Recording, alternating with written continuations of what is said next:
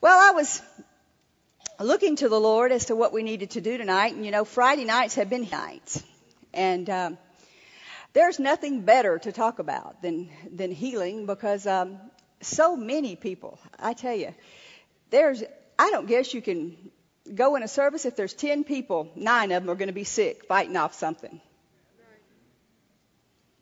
It's just it's just the way it is because the devil's out there, and um, so it's something that's here with us in this world and, and something we have to look at.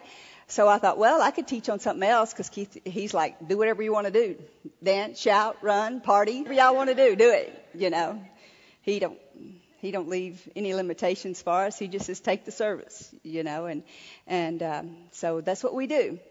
But in seeking God about what we wanted to do tonight and what we were supposed to do tonight, I got something on my heart and um, I thought about it and I thought, Lord, if one of our staff members, which I call our kids, got sick and they got a bad report and we had to do something and something was really bad for them, what would I do? How would I treat it? What would I do? Where would I go? What would I tell them?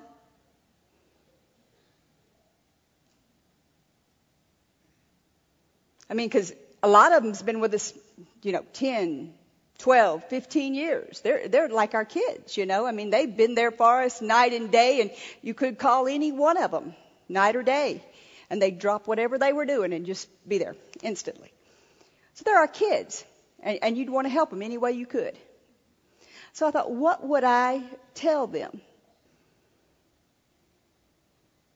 And I started thinking about it. And the Lord dropped this on my heart. And it's a funny illustration, but He reminded me of when we moved to Oklahoma. And we loaded up our truck like the Beverly Hillbillies. Everything we had in our little Vega that the engine blew up on, and our little trigger truck that the gears shifted stuck on it. We had to get out with our suits on and correct the linkage underneath it in the middle of downtown. And uh, but that's what we had, and went to Tulsa. And I remember we were there, and all we had to eat at the time we didn't have a dime. All we had to eat was the peas and cornbread Keith's mother and Dad pulled out of their freezer and sent with us in the, an ice chest when we went for the first month. You know, they cleaned out their freezer and sent peas and butter beans that they grew in their own, you know. So I thought, okay, I'm going to cook. So I cooked some peas and or beans, I forget which one it was, and I was cooking a pan of cornbread because you know cornmeal's pretty cheap, you know, so you can usually get some cornmeal. And I was cooking it, and I cooked a pan of cornbread, and I put it in the oven, and I did what I normally do. I got the cornmeal out, I put it in there, put the egg in it, you know, and put the buttermilk in it, and put the skillet in the oven with a little oil in it, and got it hot, and then I poured the oil in the batter, and then I poured the batter in the skillet and put it in the oven. I do know how to cook a little bit, but um, I don't anymore much, but. But anyway, and I got ready to pull it out of the oven. Keith was all ready to eat and it was flat as I don't know what. I looked out, I thought, what happened to my cornbread? Did I forget how to make cornbread because I crossed a state line or two? you know, I drove from Mississippi to Oklahoma. Now I can't make cornbread anymore. What happened? So I threw it away. I got the stuff out and I started all over again. Made another pan of cornbread. Poured the cornmeal. Got the egg out. Put the egg in. Put the buttermilk in. Put the oil in. Put the skillet, washed the skillet, redid the skillet, put it back in the oven, got it hot, put the oil in, put the, did the same thing again. Waited for it to cook. Keeps having to wait. Look at it. Flat. I thought, something ain't right here. I did that three times. I thought, I'm doing, I mean, what is wrong here? Something's wrong with the oven. It's not heating up. So I checked the oven. I check everything about it. You know, it's not heating the way it should. This oven, something's wrong with it, you know. So I did everything on the oven. No, the oven's hot. So finally, I went and got the bag of cornmeal. And I looked at the cornmeal. Now, being the southern girl that I am, when you go to the store to get cornmeal in the South, it's ready to make cornbread.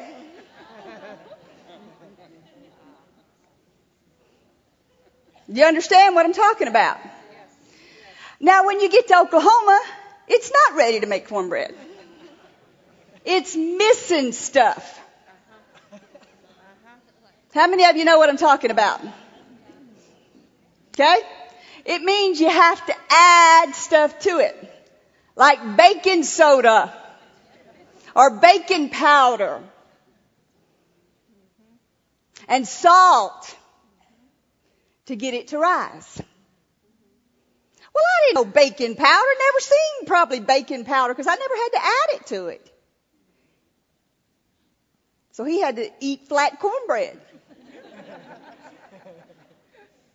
Till we could get some I mean, they had to buy another ingredient. So now I get my cornmeal shipped in. My mother can tell you, every time they go to Mississippi or Louisiana, they have to bring in my cornmeal. Because I don't like the cornmeal from here. I like the cornmeal from there.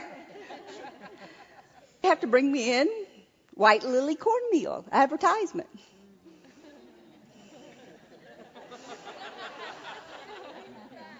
Fifteen bags, she says. Because we like cornbread. So, you say, what in the world are you talking about? What does that have to do with anything?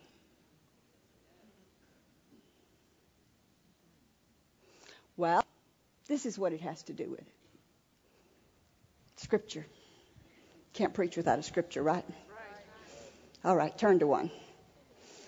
Second Peter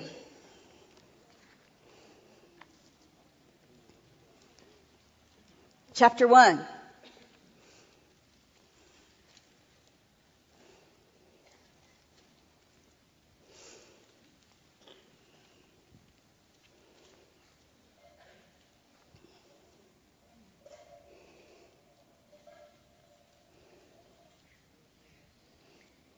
Yeah, let it roll down. We get diamond rings that roll down. Whatever it is, just let it roll to the front.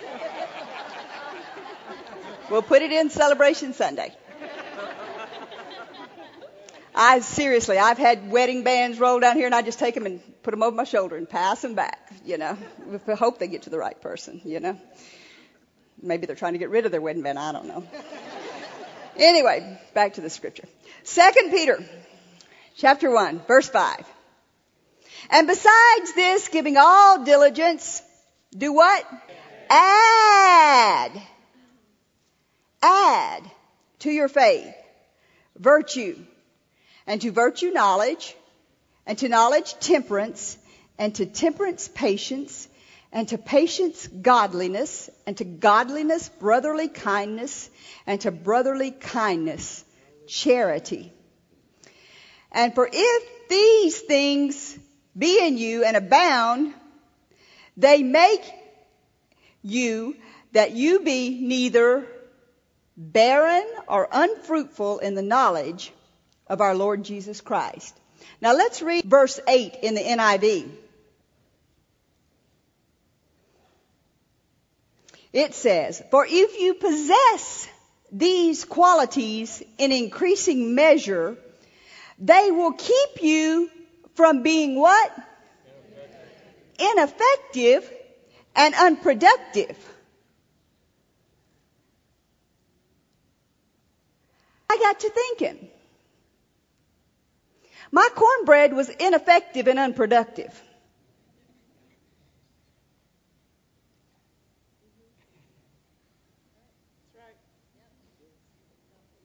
There's people, we won't raise our hands,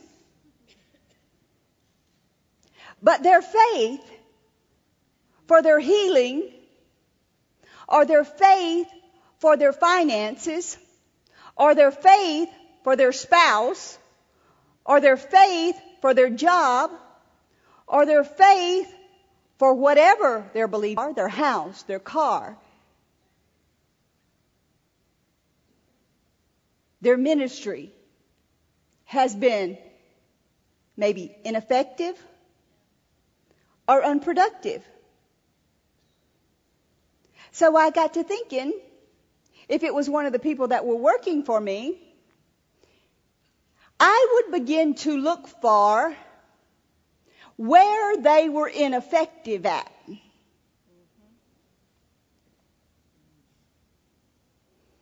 Because you can't get healed if you don't fix something. Because there's a lot, how many people in here right now can quote me a healing scripture? Raise your hand. Just if I pointed to you, I get you, guarantee you I could go down the road and you could just, I could hand you a microphone and 98% of, even, I mean the little ones are raising their hands all over the room, can quote me a healing scripture. And how many of you in here know that by Jesus' stripes you were healed? You know it. Hi, Deborah. I love you. Craig.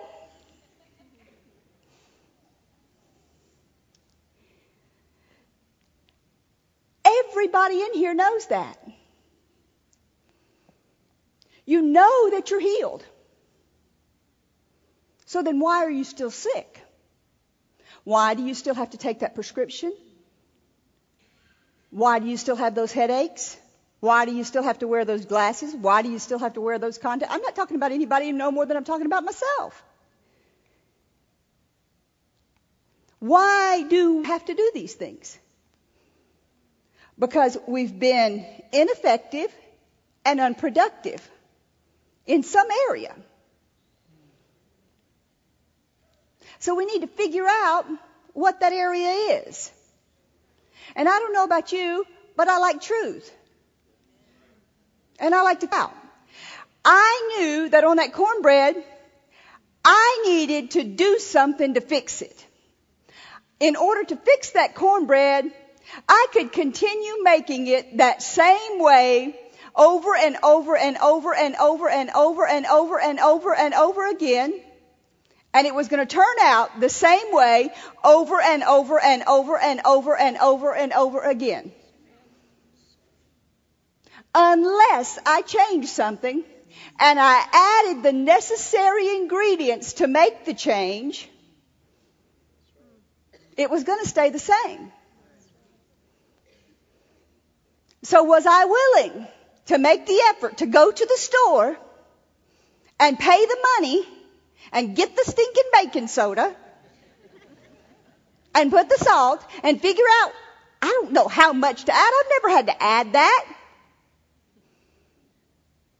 In the South, it just comes in it. And it never turned out right when I had to do it that way.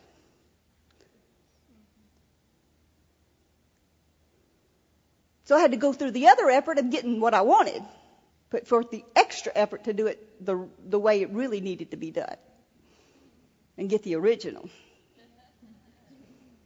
So let's look at some of this stuff and see what we need to add.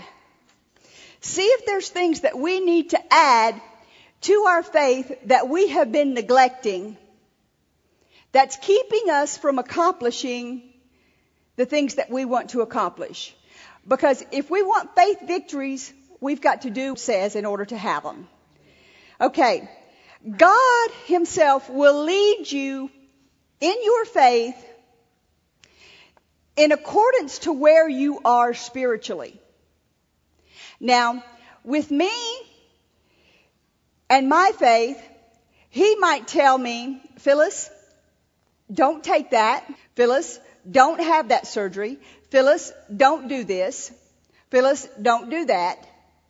But now you, and you're a baby Christian, he might tell you, have the surgery, take the medication, Go to the doctor. He will lead you in accordance to where your faith is.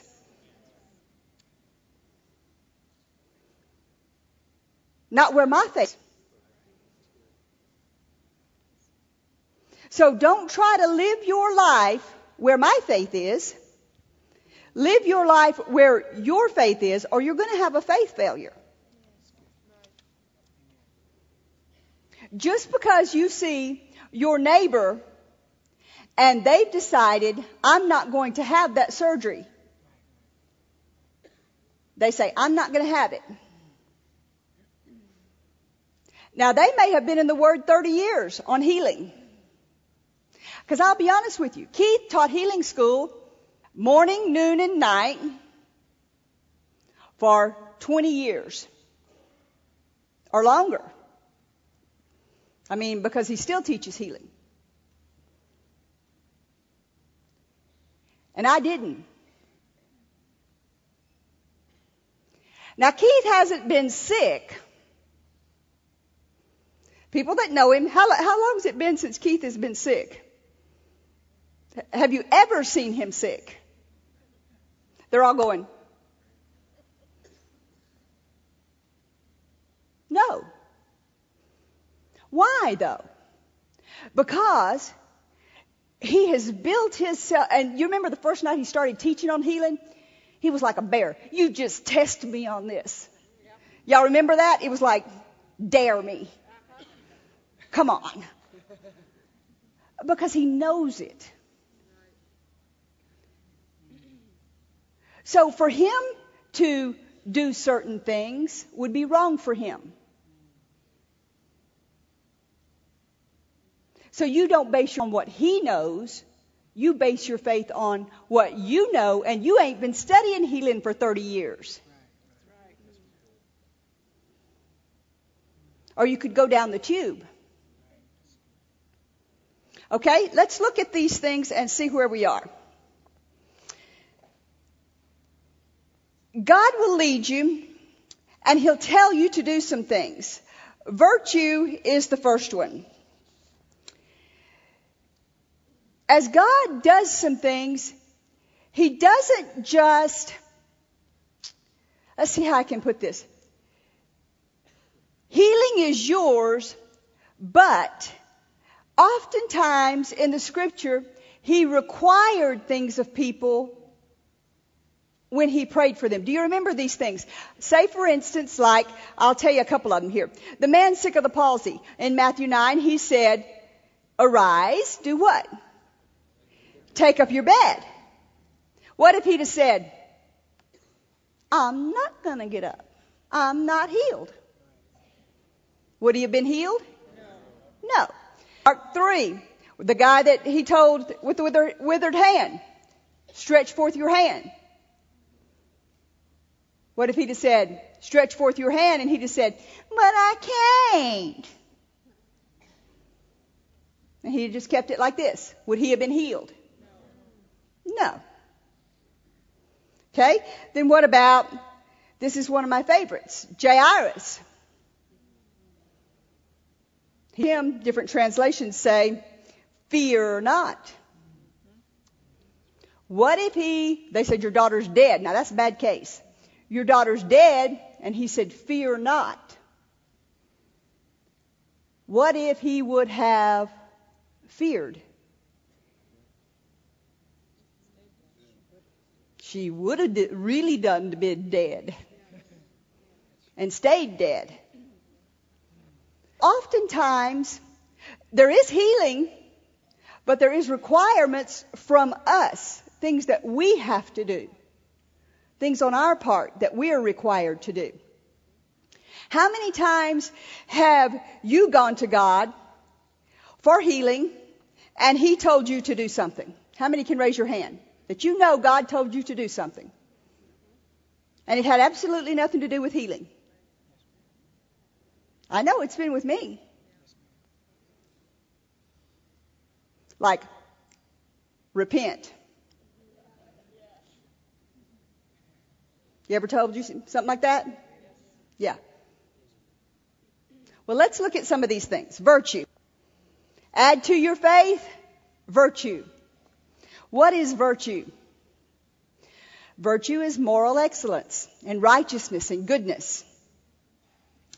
Let's look at something that I think morals contains morals. What are morals? What do you think about when you think about morals? Married person? What do you think about?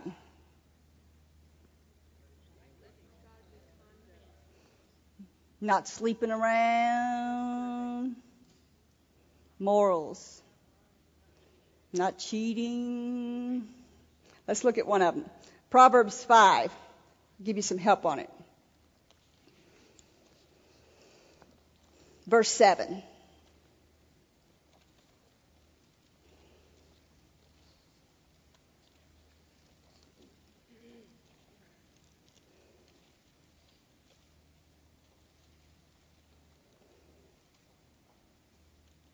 It says, Hear me now, therefore, O ye children, and depart not from the words of my mouth.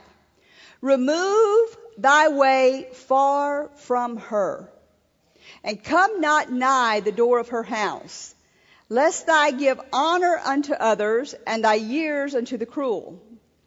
Lest strangers be filled with your wealth, and thy labors be in the house of a stranger. Now listen to this next. We're talking about healing. And thou mourn at last when thy flesh and thy body are consumed. And you say, I have hated instruction and my heart has despised reproof. I have not obeyed the voice of my teachers nor inclined mine ear to them that have instructed me. I was almost in all evil in the midst of the congregation and assembly. Proverbs 5, 8 of that says in the Amplified, the very last part of it. It says, let your way in life be far from her and come not near the door of her house. Look at the last part of that.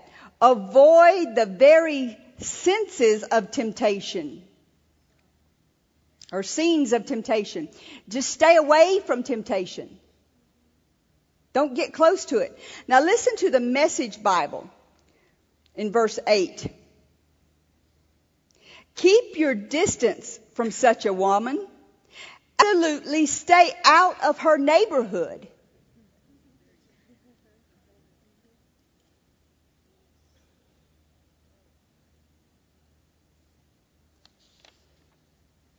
The Living Bible says, verse 7 through 14, it says, Young men, listen to me and never forget what I'm about to say. Run from her.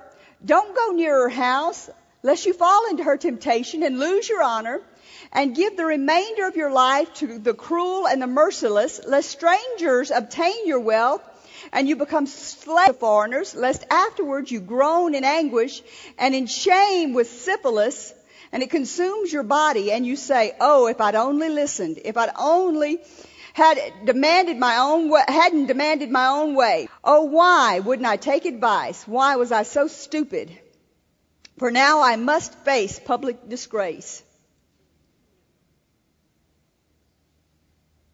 The Good News translation says, Now listen to me, sons, and never forget what I'm going to say. Keep away from such a woman. Don't even go near her door. If you others will gain the respect that you once had.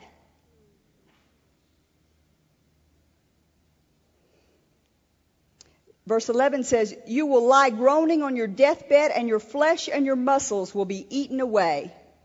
Verse 12, Why would I never learn? That's serious, isn't it?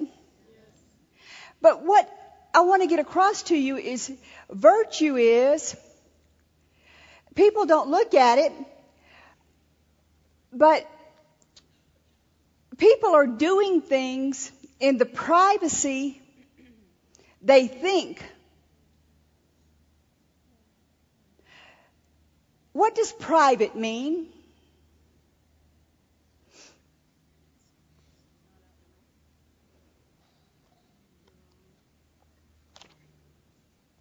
Y'all tell me. I'm used to the youth. Y'all talk to me. What does private mean? Not in public, in secret, enclosed. But who sees all?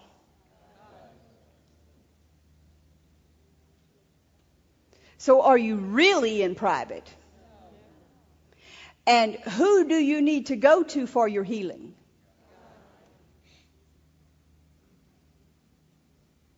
Who do you need to go to for that new baby?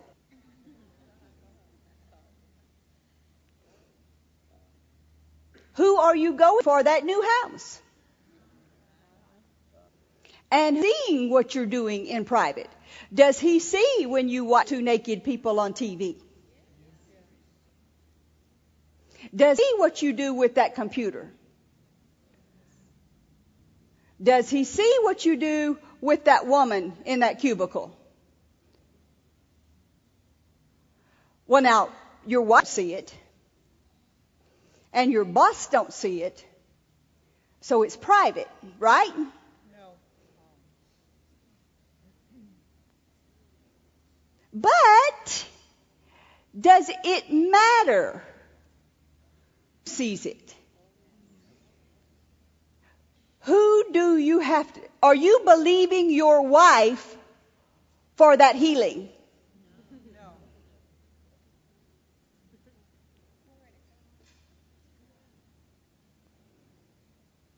Are you believing your wife for that new house? Do you think she has the money to buy you that new house? Wives, are you believing your husband for that new house? Does he have the money to buy you that new house? So can you quit looking at the computer long enough to believe God? Which do you want more?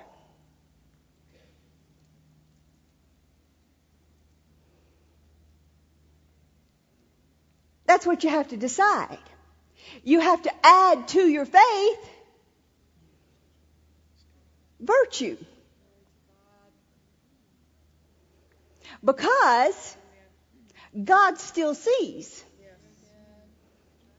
And God is the one that's dealing with you, and God is the one that opens the channels, and God is the one that's going to bring it to path. And he still sees.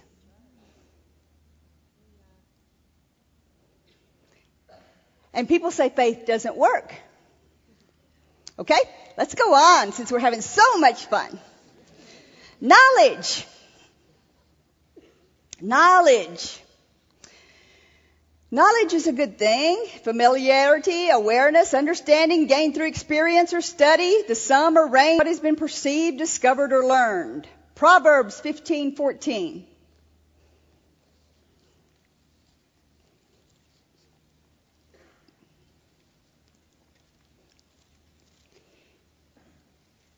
The heart of him that has understanding understanding seeks knowledge, but the mouths of fools feeds on foolishness.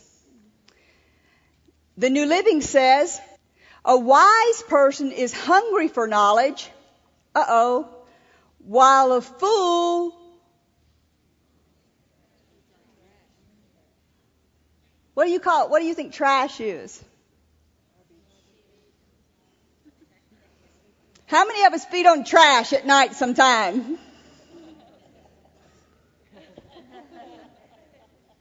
Okay, so I'm the only one in here that ever watches TV at night, okay?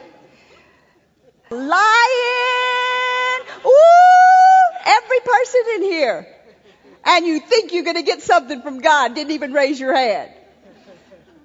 How many of you in here feeds on trash at night besides me? Uh huh. Yeah. Three or four of you honest people, you'll get something. The rest of you, y'all still gonna have to come to the altar at the end of the service.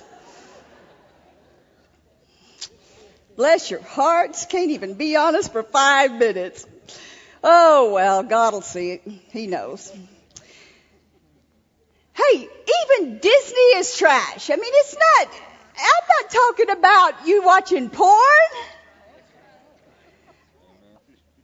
If you knew me, Uh, And what I watched, I'm calling Parent Trap trash. And the Fox and the Hound trash. And uh, uh, somebody on the internet has heard me talk, and they sent me the most wonderful thing the other day. They sent me Mr. Bill and Buffy and Jody and Cissy and Mr. French. All the series of it. How many of you know what I'm talking about? Oh, it has been so wonderful. I have enjoyed it so much. And Mrs. Beasley, of course. Yes. So uh, I've enjoyed it so much. And uh, thank you, the guys that did that. So that's the kind of trash I'm talking about, you know. So uh, I'm not talking about porn. So, um, but anyway, let's go on before somebody loses their salvation here. James 4:17. It's like this one here. Maybe this will get some of you turned around. Understand what I'm talking about?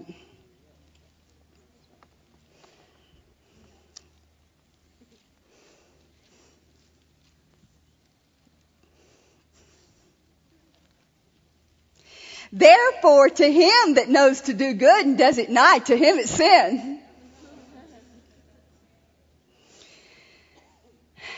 Amplified says, so any person that knows what is right and does it not, to him it's sin. So in other words, if God's telling you you need to be doing something else instead of watching your TV, to you it's sin. NIV says, anyone then who knows the good he ought to do and does it not, it's sin. You know, I think that there are a lot of people that's lot, a lot of TV. You want me to tell you why I think that? Because we have a lot of really, really, really, really, really extremely good actors in our midst.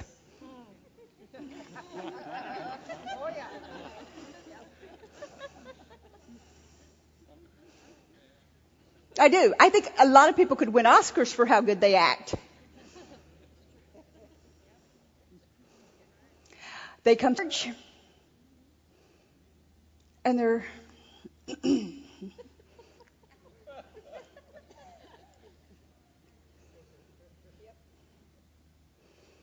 and um, they never do anything wrong. They never say a foul word. They never watch anything. So they wouldn't even raise their hand a while ago. You'd never see them watch anything wrong. You know, they have their life to. They're very, very, very good actors.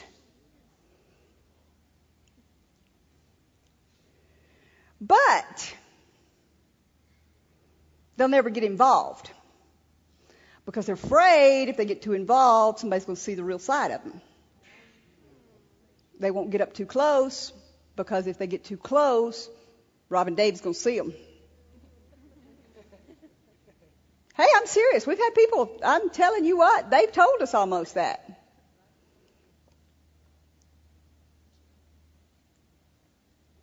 People want to live in their own dream world. I've got three P's here as to why people don't get healed. Do you want to know what they are? Hey, I'm talking to you like if I was, if I had one of the kids that was sick in the office, they'll tell you, they'll sit right there and tell you, this is how I'd talk to them. I'd sit down and I'd say, they'd say, why am I sick? I don't understand. I'd say, well, what have you been doing? They'd say, Well, nothing. I'd say, Right. Nothing. How much you been reading your Bible? Uh, how much you been watching TV? Uh, and what about this? I know you were mean to them. I know you were short with them.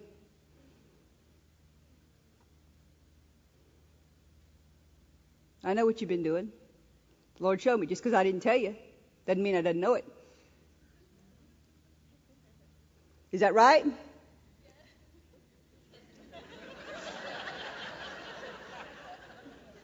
and how long do y'all stay sick? Not long.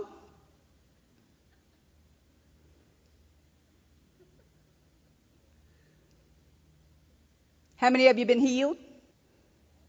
All of them?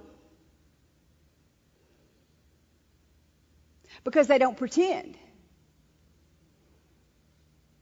They don't pretend like there's nothing there. Because there's one thing Keith doesn't like it's lying. And if you're going to work for us, he'll read your mail like a.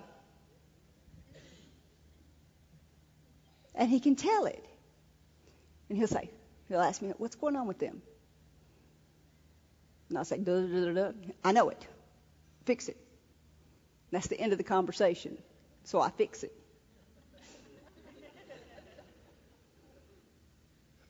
but why do you do that? Because you're mean and you're hard? No, because you don't want to get a report next week that somebody's earache turned into a tumor in their ear.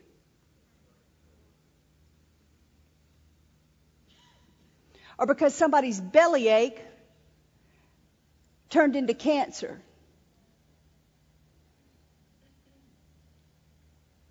Because we know how to prevent that kind of thing. So that's why I'm talking to you the way that I'm talking to you is because we feel like that if God has put us over this place, that you guys, whether I'm younger or older, are our kids. And I'd much rather be here talking to you than in the hospital talking to you because you got a big tumor in your belly.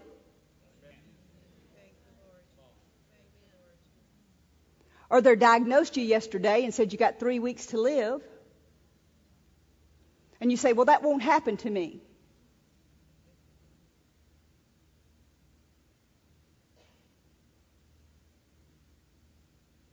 I believe that. But the way it won't happen is by dealing with the truth, not pretending. There's people in here right now that like their sickness.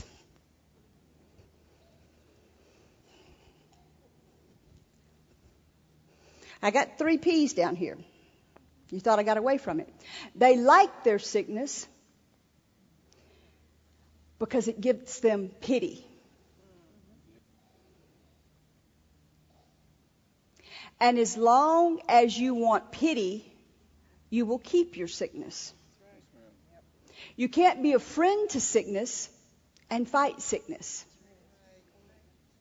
We've all been there. Every person in this room has fought for themselves at some time or another. It's just how long you yield to it. I did just the other day. I cried for about one minute. That's the extent of it. One minute. And to me, that was a big cry. I told Dave I had a big cry today.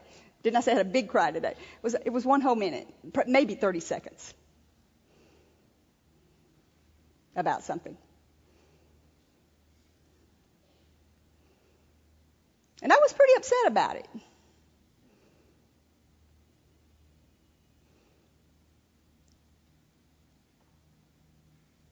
But I didn't go around all day long and feel sorry for myself and hide in my room and expect people to do things for me.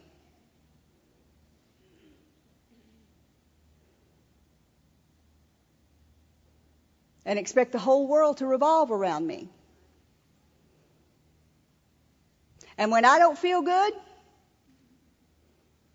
mostly nobody ever knows it.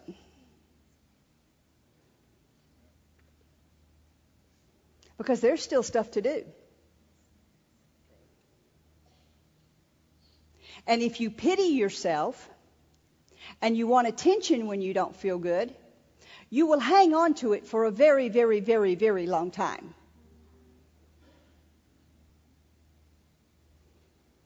You've got to want to not side in with the devil. You have a choice to make.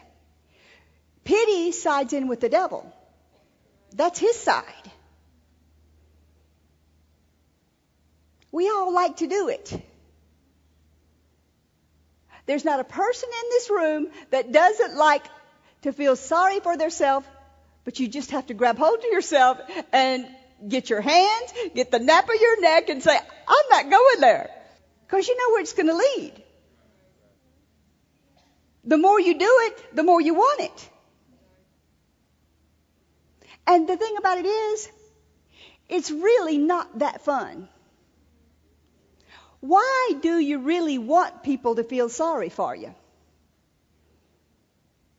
Do you really, really want people to pity you?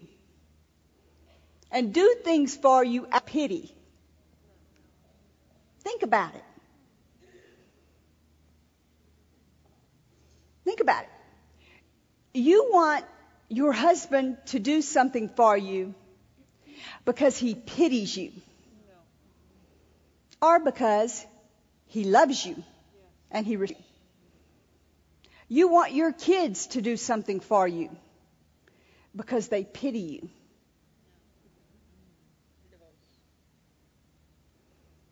It's bad stuff. And the more you give into that stuff, it will feed you and it will go away for a little bit, then it will come back. Then it will go away and you'll feel better and then it will come back. And then you'll find that it will be shorter spans in between the times. And it'll be shorter spans in between the times that you feel bad. And it'll be shorter spans in between, the times that you feel bad. Anybody ever over, overcome depression? How does it happen? Just that way. You start feeling sorry for yourself. And you do it longer, and longer, and you do it longer. And it lasts longer every time. But the same way you get into it is the same way you get out of it. So if you've been yielding to it, you do just the opposite things that you did that you got into it with. You take a step and you say, I'm feeling sorry for myself. And you brush it off this time. And then the next time it comes, you, when you realize it, you say, no, I'm not going to feel sorry for myself. And you shake it off. You get up. You may have a headache. And you may be sick to your stomach. But as you're throwing up, I'm not going to feel sorry for myself. And you get up and you go on. And you'll find out you'll throw up shorter. Your headache will last shorter. You'll be sicker shorter. Well, you say, but I am sick. Yeah, and that's why you're sick. Because if you give in to it, it is the devil's playground. And he works real well in that playground. I remember Keith told me, and I've told this before, but it really is an absolutely wonderful story. We were in Guatemala on a missions trip. And we were there and and I had drank and when you're not used to the water there, you should not drink the water there. And I hadn't been drinking it, but I had forgotten and brushed my teeth with it. And um, I got really sick one morning, and um, he looked at me and he said, "Now, Phil, you can give in to this and be in bed the whole rest of our trip, or you can fight it off, Mr. Healing. Remember?" And now I could be, I could be a stubborn, rebellious wife like I used to be, and say, "You don't understand. I'm sick." Feels me. I'm throwing up and I'm in the bathroom every 30 seconds. You don't understand. I'm sick. I was sick. I was green. Green is her shirt. I was sick. And he just looked me in the eye and said, Now you can give in to this and be in bed the whole rest of our trip, or you can get up and go about our routine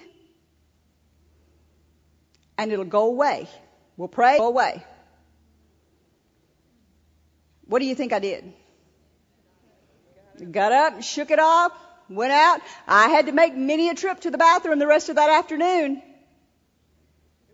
But it went away in a few hours. I wasn't sick the rest of the whole trip.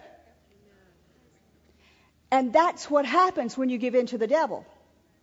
You're sick the whole rest of the trip. And that's what happens in your life. You can pity it. Okay? Knowledge is when you know to do good and you don't do it. You know better than to give in to that stuff. And anyway, you know better. You know it in your heart, but you're doing it anyway. Okay? The second one on that is pride. Pride. You know better than anybody else about being healed. Some people we've had come in here. They're at death's door, but they know the answer. They're going to do it their way. They're the ones sick. We're the ones healed. But they're going to do it their way. They don't want to hear anybody's opinion about anything. They want to do it their way. Pride is a bad thing. Sometimes you need to listen to people. Get counsel when things get serious. Don't be stubborn. Your friends tell you you need to do this. You need to back up and say, well, maybe, maybe I do. Maybe I need to talk to somebody about this. Don't just take anybody's opinion about it, but talk to your elders about it. Okay? Be in pride about it. And then the other thing is practice. What do I mean by practice? Don't let people practice on you. Doctors are sent from God. They're a blessing. They're here, and many of us would not be here if there had not been doctors. But don't let them practice on you. You be led about what you're supposed to do. Knowledge. Be wise. Okay? All right. James 1.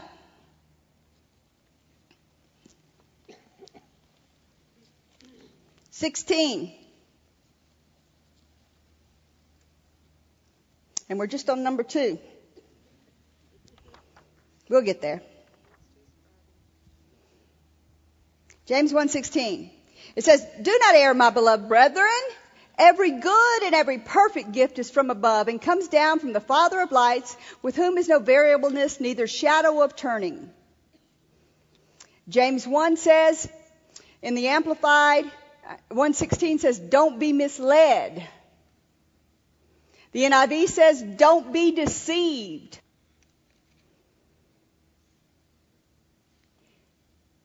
You're not hiding stuff from God. This knowledge that we were talking about, this pity, this pride, He knows. The virtue that we were talking about on the first one, He already knows. Don't be deceived. He knows. Okay? Acts 24:16. This is what you want to have where this stuff is concerned. In the knowledge department. If you can have this, where the first two, the virtue and the knowledge are concerned, We've got the nailed.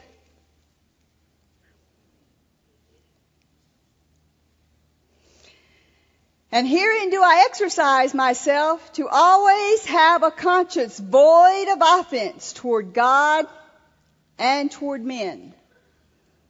So if you can go to bed at night and your conscience be clear, you got it.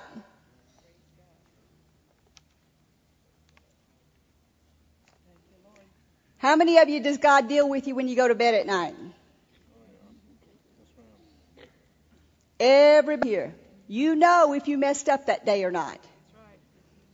You know if things are right between you or God or not.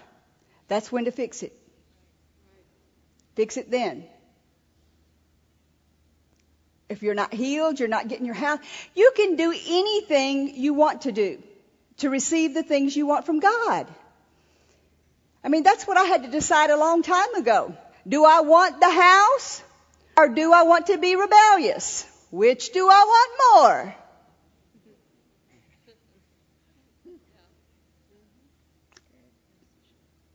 Rebellion? Hmm. House? Hmm. New jag? Hmm. Rebellion? Hmm. Move?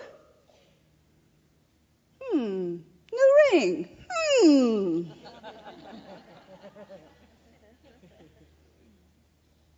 You have to decide. Everything in your life is a decision. You have to decide which you want more. Okay, temperance. Ooh, this is a good one.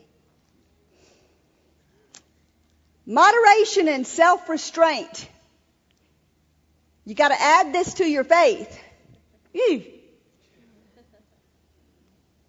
Control. You can only eat a half of the pie.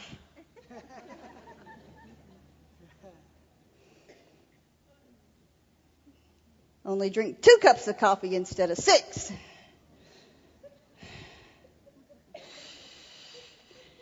Only one Andes instead of two. First Peter. Uh oh. Three. One. Oh no.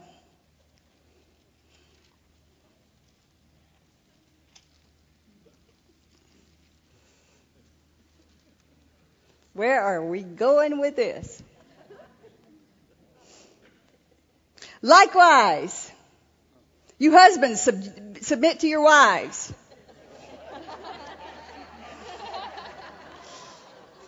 No, didn't say that. No. Likewise, I got that right? Yeah, no, I don't think so. Likewise, you wives, objection to your own husbands, that if they obey not the word, what's the next part? They can be won by the conversation of the wives. That didn't really say that, you know. It really meant the lifestyle of the wife. It meant, really meant how they lived.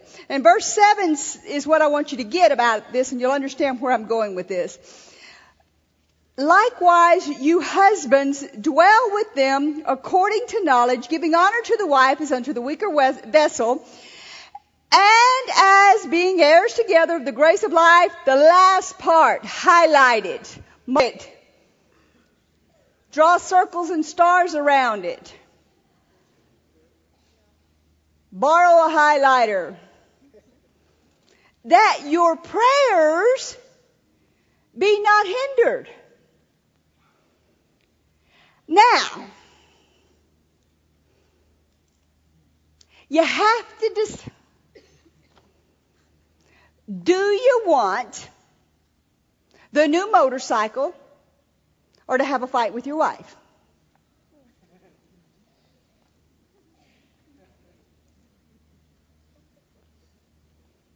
Do you want,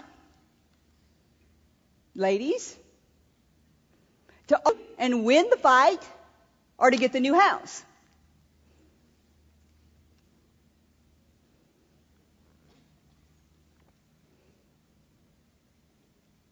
You have to decide. You have to decide if you want the new furniture or the fight. You think I'm kidding? No, you're not. No, you're not. Temperance, self control. Why are your prayers not getting answered? Because you have to add some things to faith. I didn't write this. God wrote you have to add temperance to your faith. To get some things. You're not healed. Which do you prefer? Ruptured disc or the toilet paper being put on the holder that way.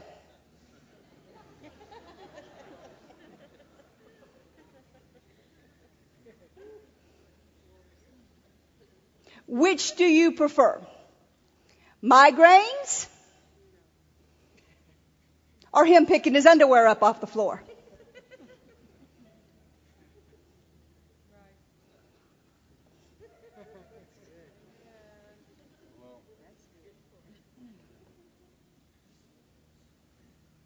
Which do you prefer? Colon cancer or dirty left in the kitchen?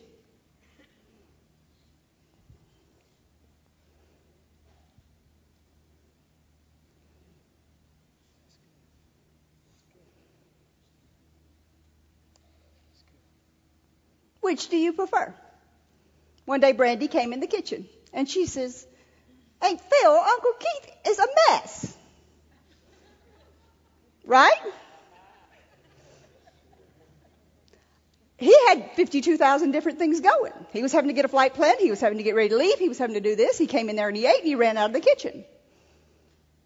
I said, sweetheart, I'll clean up his messes any day of the week. I'd much rather have him than not.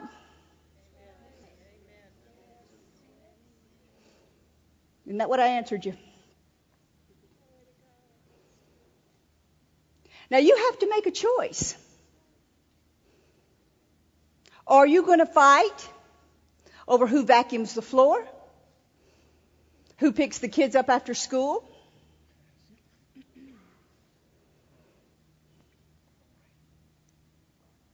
Who makes the bed? Who turns out the light? Who takes out the dog? Who turns on the dishwasher? Who does the 50 50?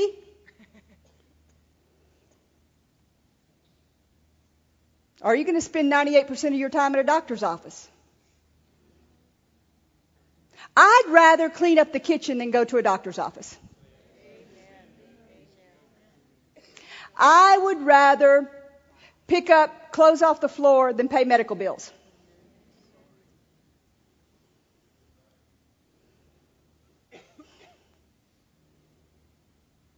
I had. Now you have to make your own choices. I'd rather not be rebellious and drive a new car.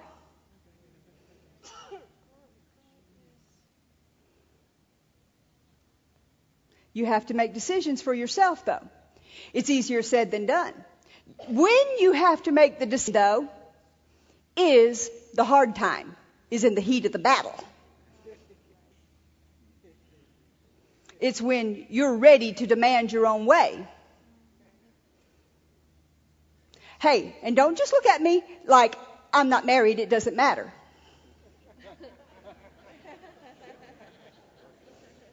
You have a boss. You have fellow employees. You have kids. It's the same thing. You can get just as mad at your kids because they don't clean up their room. You can get just as mad at your fellow employee because they got that sale and took it away from you. You can get just as mad at them because they got that promotion and you didn't get it. Like God ain't in charge of promotions.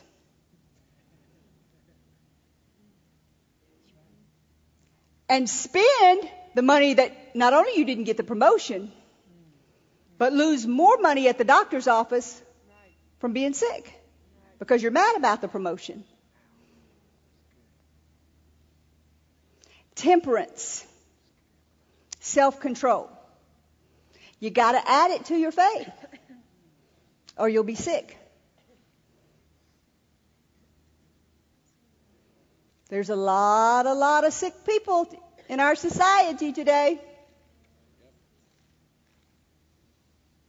If we had a head count in here of every person that was taking something for sickness, I wouldn't want to show of hands because they wouldn't raise them.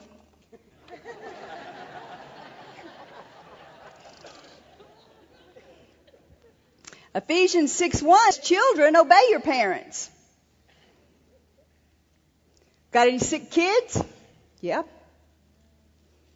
Same thing applies to them. But it also says, parents, don't provoke your kids. Some of the same stuff. Let's go on to the next one. Patience. I think you got the picture on that one. Patience. You know what I think of when I think of patience? I think of Joshua and Caleb.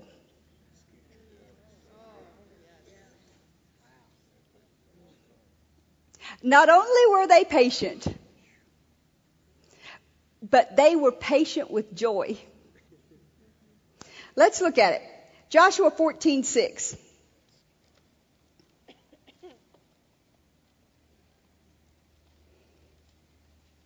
The children of Judah came unto Joshua at Gilgal, and Caleb the son of Jephunneh, the Kenizzite, said to him, Thou knowest the thing that the Lord has said to Moses, the man of God, concerning me at Kadesh Barnea.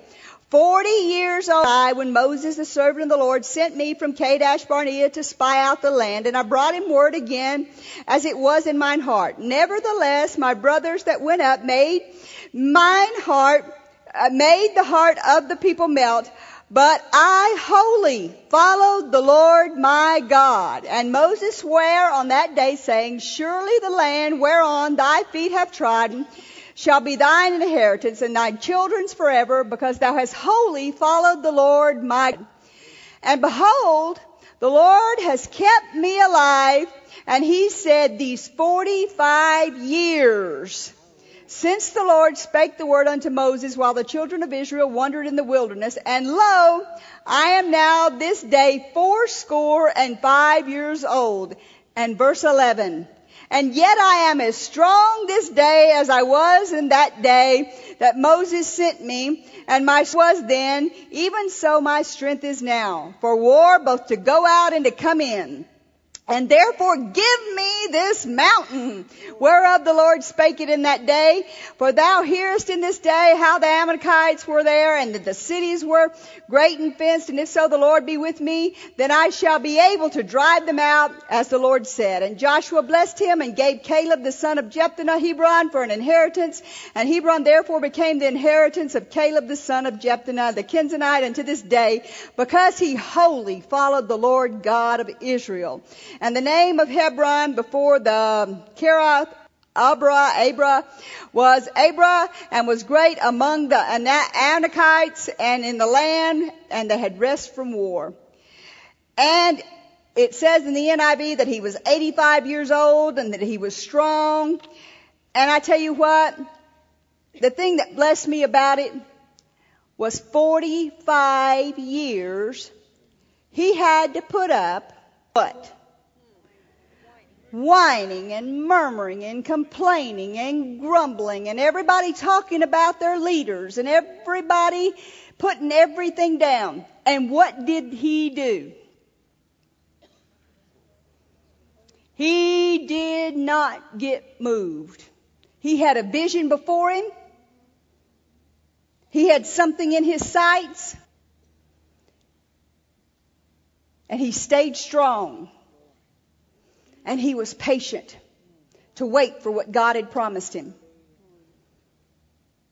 Now that takes a strong person to be around people every single day for 45 years. Now you're thinking a week. That's all I can take with these people. They're murmuring and they're complaining and they're whining and I can't put up with them another day for five years. He waited and he waited and he believed God and he waited and he waited and he received the promise that God had promised him. Now, how long can you wait for what God promised you with unbelief around you? Or do you go down the tube because somebody tells you it don't work. Did they tell them that they would not inherit the promised land? Yeah, over and over and over again. The people with them said, we can't take that land. Over and over again, there's giants in there. They kept giving them evil report after evil report after evil report. So what if the doctors had given you an evil report? What if people have given you an evil report? You can't have that business. You can't have that house. You can't be healed. You can't get married. You'll get married. You'll never accomplish that. Who are you going to believe? Are you going to stand wholeheartedly, you and God? Are you going to be swayed by all the unbelief of the people talking about their leaders, people putting people down? You're going to wholeheartedly know in your heart what you believe and stand firm, no matter what the people next to you do. And trust in God. Because if you do, you'll still inherit no matter what the people around you do. You will still get what God promised you. No matter what this person or what that person did, you'll still get what God promised you. But you have to be patient and stand. Say you're sick. Now, God will heal you instantly.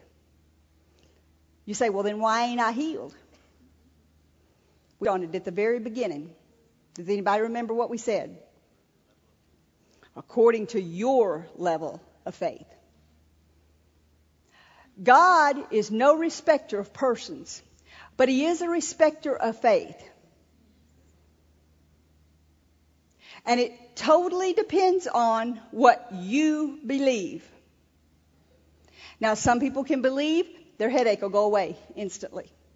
But now you hit them with cancer, and they're like, no way, I'm going to die. It's toughed up to where you are. And the more built up you are on healing, the more you'll be able to stand on healing. There's people that can believe real strong on finances, but don't attack them with healing. There's people that can stand real strong on healing, but don't attack their bills. They'll file bankruptcy. So it's where you are. You have to find out where you are as to where you need to stand. Don't be moved by the person next to you. You can come out of it instantly, but you must get into the Word. You must stand in what you believe, not what the person next to you believes. God is a healer. He has already healed you. He, you do not have to do anything to get healed except believe Him. But that's where the problems come in, is your head and what you can believe where you believe. All right, the next one. The next one. Godliness. We don't have many left. These will go quickly. Stay with me. Can you stay with me? Do you need to stand up and shake off? Do like Copper and Todd and some of you don't know what I'm talking about. Let's shake on it. All right, godliness. People call godliness different things. Some people call it the clothes they wear. Some people call it the way they look, the way they dress. Godliness is a respect for God and the things of God. That's what godliness is. And everybody has different levels of respect for of the things for God. Brother Hagin, our spiritual father, I mean, I don't know that we could have learned from anybody any better than him. You never saw him do any type of ministry unless he had a suit on. Never. I mean, that was his uh, standard. That's what he believed in. He believed, and I am very, very close behind him, that you should dress your very best to go to church. Your very best. Just come as you are, party. Reverence and respect God and the things of God. What you put in is what you're going to get out. What you give is what you're going to receive. if you just show up here and say, We got another service, but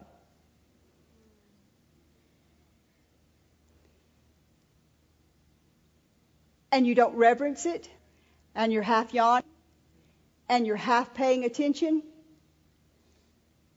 you'll get out of it that.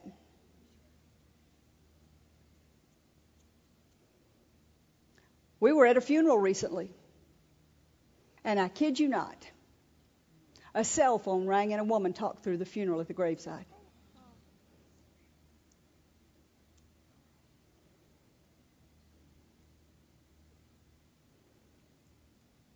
Now, we as a society have lost respect for the things of God.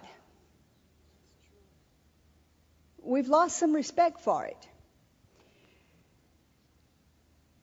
And that's why we don't have the moves of God that we could have, because people have lost respect for some of the things of God.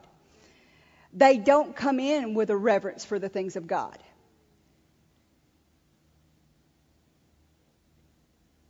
They don't treat their ministers with the respect, and I'm not just talking about us, they don't treat ministers in general with the respect that they should treat ministers. People, Brother Hagin, I used to get so aggravated with the people, uh, the way they would talk, how's the old man doing? No reverence, no respect. They'd call him senile and he could hear them. I mean, no respect for the things of God. I mean, here, we are so fortunate and so blessed. I mean, uh, Keith says, get your Bible out. Everybody gets their Bible out. You know, he says, pay attention. Everybody's paying attention, you know. But even here, I get real disappointed when, like, Keith says, we're going to have prayer and we're, we're going to fast. And even some of our main leaders don't show up. Because that's no respect for God and the things of God. Because if they respected the leaders, that shows their respect for God. And it's like coming into the service with food and drink and stuff. That's not respecting God. It's, it's, it's, not a, it's not a show. We're not having a show here. And I'm not correcting you. I'm just saying how we can move to a higher level of the things of God if we want them. Godliness. What you get from God is what you give God. The more you reverence and respect God, it's like when I'm going to speak, I don't spend the day shopping. I don't spend the day partying. I spend the day, come straight from the presence of God, straight to answer maybe two questions to Him about what we need to do about the service, straight into the service with you.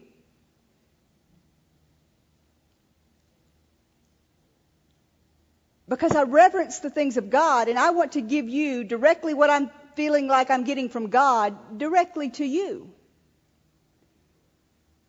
I don't want to have three sessions and one shopping session and, and one party before I get here.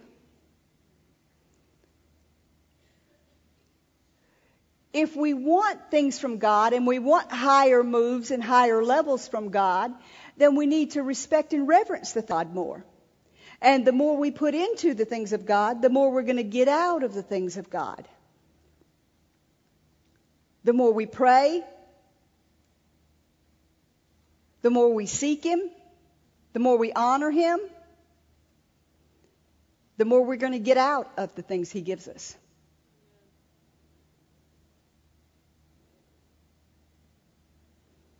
I know uh, in, in, talking about that, I know there's been p- times people have wondered, well, Mrs. Moore, you don't wear dresses to church all the time. Oh, I don't.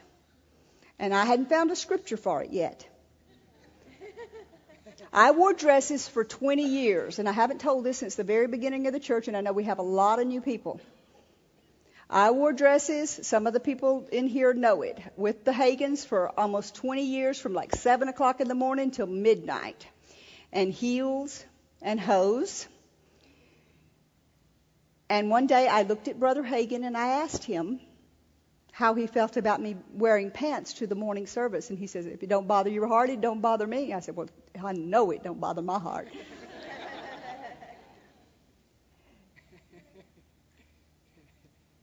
And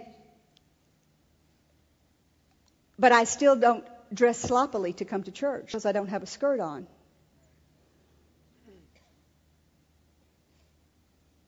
In the in the Bible, the men wore the dresses. So there you have it. Men, start wearing dresses to church. Okay? If we want to be scriptural about it. So, uh,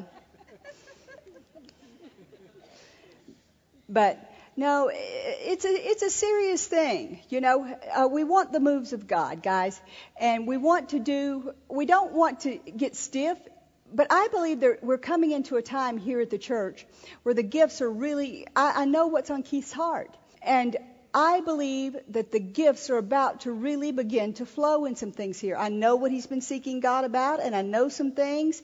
And uh, the more we, as a church body, reverence the things of God and honor the things of God, and you know, put Him first and seek Him first, and come in with our hearts open and our minds reverencing Him and the things of God, and and are doing everything we know to respect. If the president was in here speaking and uh, you were going to see the president, you would dress differently. If you were going to dinner to see the president, right?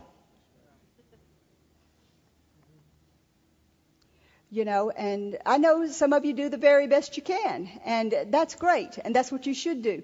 And, and, and we're not knocking anybody, but you just want to, like I said, lay in bed with a clear conscience that you're doing what you know. Godliness, okay? Um, let's go to the next one. I know y'all like that one real well. Um, godliness is a reverence for God, and you have to follow your heart about it. And what happens is you get calloused. You come in one time and you have a check about doing it, and you do, get by with it that one time, and then the next time it gets easier and easier and easier and easier to continue doing what you did. And so uh, check your heart about it again. Brotherly kindness. Um, real simple. So, um, Titus 1:8, a lover of hospitality, a lover of men, Amplified says he must be hospitable. Let's turn to uh, Luke 10:29.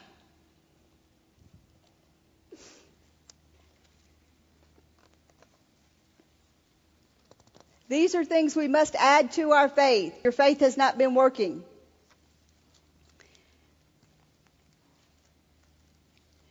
But he, willing to justify himself, said to Jesus, And who is my neighbor? And Jesus answering said, a certain man da- went down from Jericho, from Jerusalem to Jericho, and fell among thieves. And when he was stripped of his raiment and wounded and departed half dead. And by chance there came down a certain priest that way, and when he saw him, he passed by on the other side. But a certain Samaritan, as he journeyed, came where he was, and when he saw him, he had compassion on him. And he went to him, and he bound up his wounds, pouring in the oil and the wine, and set him on his own beast, and brought him to an inn, and took care of him. And on the morrow, when he departed, he took out two pence, and he gave them to the host, and he said to him, Take care of him. And whatever thou spent more, when I come again, I will repay thee. Now, was that hospitable? Who took care of him? The Samaritan did. But the thing I wanted us to get out of that, that I, my notes, was I didn't see after that any place that it said, and he went about telling every one of his friends what he had done for this man. Do you see that anywhere? And he went about bringing on all the things that he had done for these people.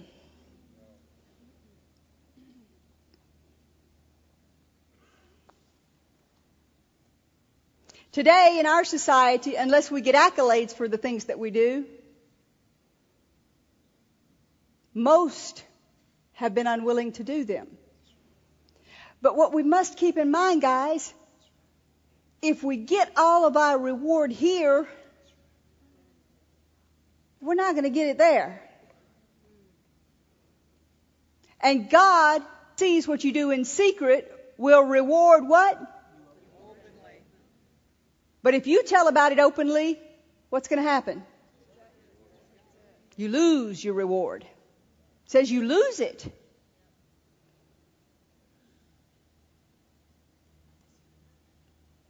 You lose it. But if God sees it in secret, He will reward you in open. So let's make sure it happens that way, okay?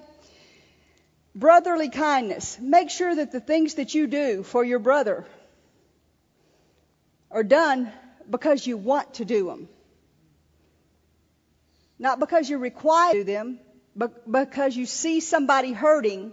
God moves on your heart to do it, and you do it because you love them and you want to do it, not because you're expecting a return on it. Not to be show and tell, as I say. All right? And number seven, charity. Love.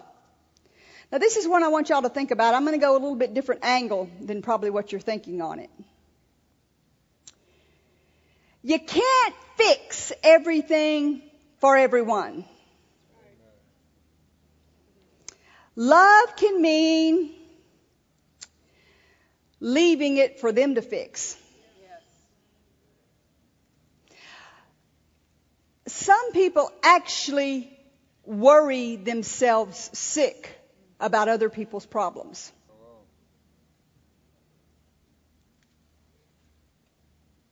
Trying to fix other people's problems that they can't fix. Matthew 6 5.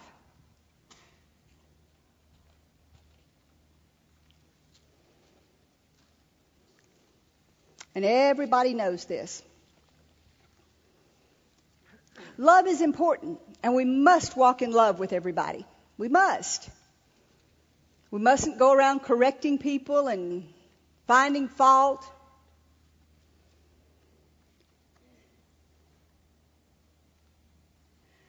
Matthew 6:25 says, "Therefore I say unto you, take no thought for your life, what you shall eat and what you shall drink, nor yet for your body what you shall put on. Is not the life more than eat, meat, and the body more than raiment? Behold, the fowls of the air, for they sow not, neither do they reap, neither gather into barns, yet your heavenly Father feeds them. Are you not much better than they? Which of you, by taking thought, can add one cubit to his stature? And why take you thought for raiment? Consider the lilies of the field, how they grow. They toil not, neither do they spin. And yet I see you that even Solomon in all his glory was not arrayed as one of these.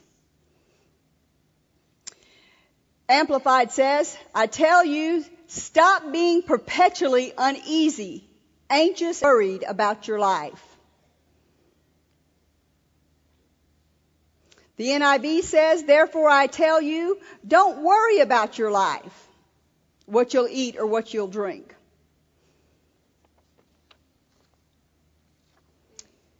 Hebrews 4 3.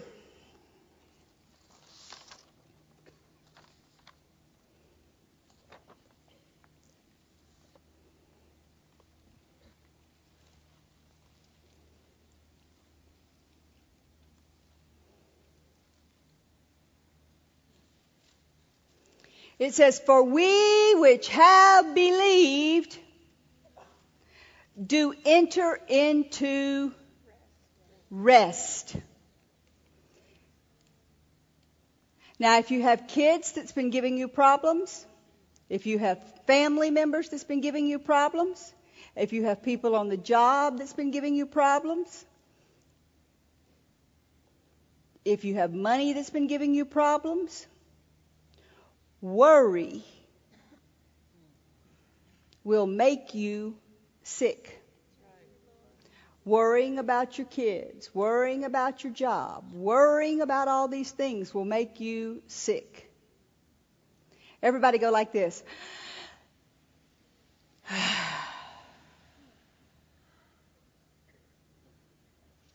Rest.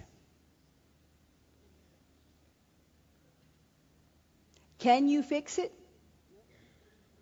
Then how come you hadn't already done it?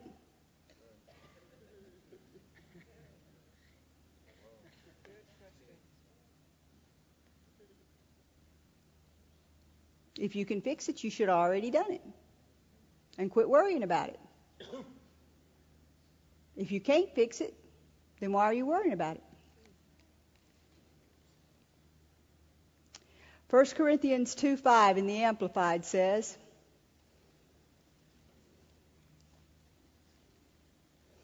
many, many, many, many translations. Raise your hand if yours says this after we're done.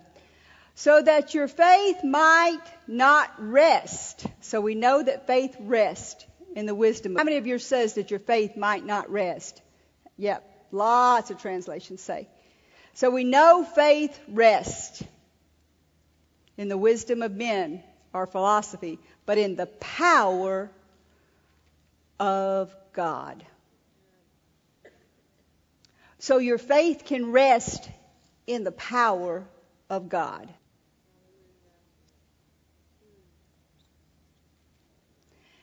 Now, if I were to make cornbread today, which I make cornbread all the time,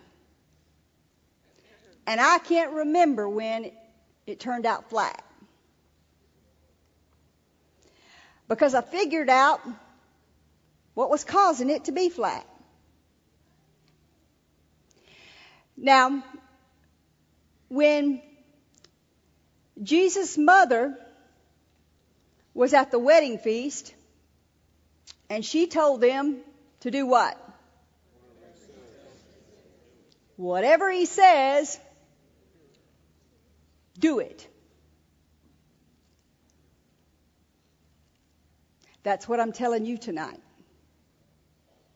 On all these things, I would, I would almost guarantee you if your faith has not been working, you can look underneath one of these categories.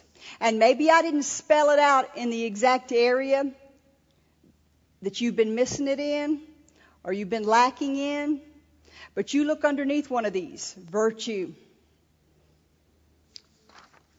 What are they all? Let's see. Let's get them here so I don't read them off to you wrong.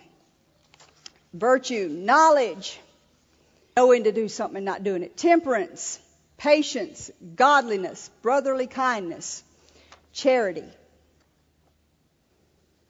If your faith has failed in an area, you're still sick, you're still believing for your house, you're still believing for your mate, you're still believing for your kids, you're still believing, and your faith has failed, it's because you didn't add the ingredients. Because it doesn't take God that long to fix the situation. That long.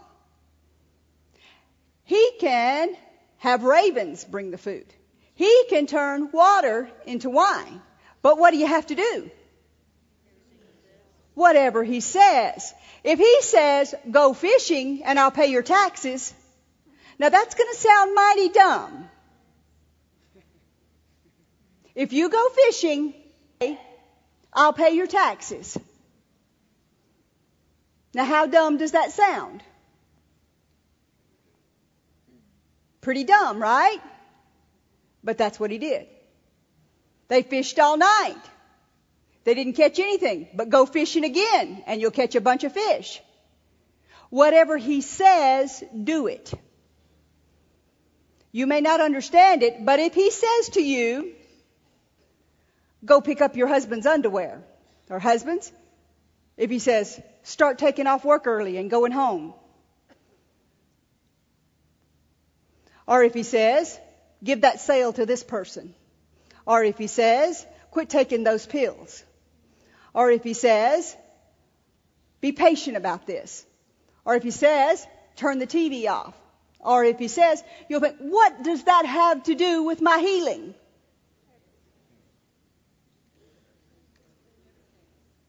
Whatever he says. Go fishing and you'll get your taxes. Go fill the water pot with water. We'll have wine. Doesn't always make sense. But whatever he says, do it. And you'll add to your faith the things that you need in order to get the things that you need from God. Does that make sense? Let's stand up and thank God. Thank you, Lord, for your answers. Father, I just ask you to reveal to people in here tonight whatever it is that you would say to them, say it to them. If they've been worrying about something, Father, reveal to them what it is. If they've been pulling on people, reveal to them that. If they've been wanting pity, reveal to them that. If they've been in pride, reveal to them that. Whatever the situation is, Father, show them their area, Father, because you are not into faith failures. You are into faith victories, Father. And we just thank you. If you'll show us, we'll do it. And I commit to you tonight myself, Father, and anyone else in here, Father, if it to him that you will do it, say, I'll do it. I'll do, it. I'll do whatever you show me to do, Father. From this moment forward, I commit to add to my faith whatever you show me I need to add. From this moment forward, in Jesus' name. Amen. And if you're in this place tonight and you haven't made Jesus the Lord of your life, there'll be people down here after the end of the service or you just need to talk to somebody and you want somebody to share with something that's going on in your life or you want somebody to pray with you, there'll be some people standing down here and they'll do that and they'll be hooked with you and believing with you and you just want somebody to talk to. They'll be down here. So if you would, guys, sing something happy for us.